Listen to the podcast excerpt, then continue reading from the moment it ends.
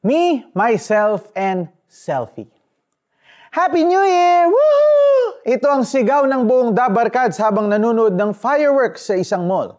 After mag-mall, nagpunta sila sa Tagaytay. Nagbudel fight to the max as if wala nang bukas sa kanilang kainan, kwentuhan at bidahan. Sabi ng unang nagpabida na tawagin nating si Me. Dahil sa phone ko, ako na ang may pinakamagandang gadget sa ating mag-friendship. Sabi naman ng sumunod na, nagpabida na si myself. Excuse me. Ako lang naman ang may pinakamaraming napuntahang countries around the world sa ating magbebeshis. At ang pangatlo namang si selfie ay non-stop sa pagsiselfie. Reklamo niya, naiinis ako sa mga kasamahan kong writers. Nag-doctorate nga, pero ang grammar nila, ah, ang sakit talaga sa bangs. may tanong ako, Naumay ka rin ba sa pakikinig sa kanilang usapan? Kasi ako, naumay ako. Alam niyo po kung nabubuhay si John the Baptist ngayon.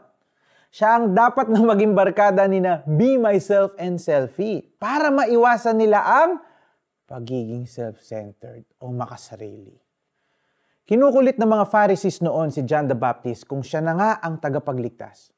Siya kasi ang nagbabautismo sa mga taong bilang simbol ng kanilang taimtim na pagsisisi sa nagawang kasalanan. The four Gospels even highlighted Jesus being baptized by John. Pero paulit-ulit na sinabi ni John the Baptist na si Jesus ang anak ng Diyos at hindi siya.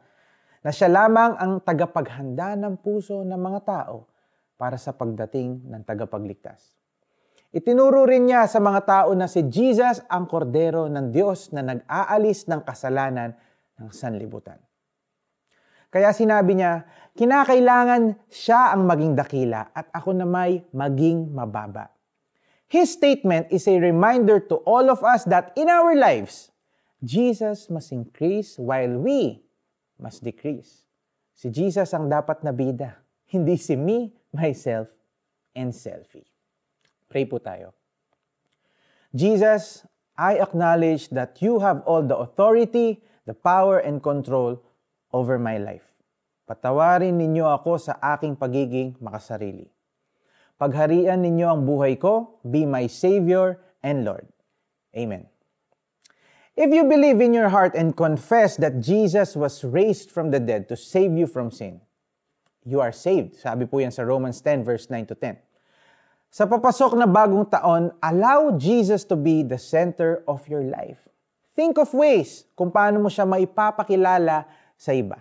Kinakailangan siyang maging dakila at ako na may maging mababa.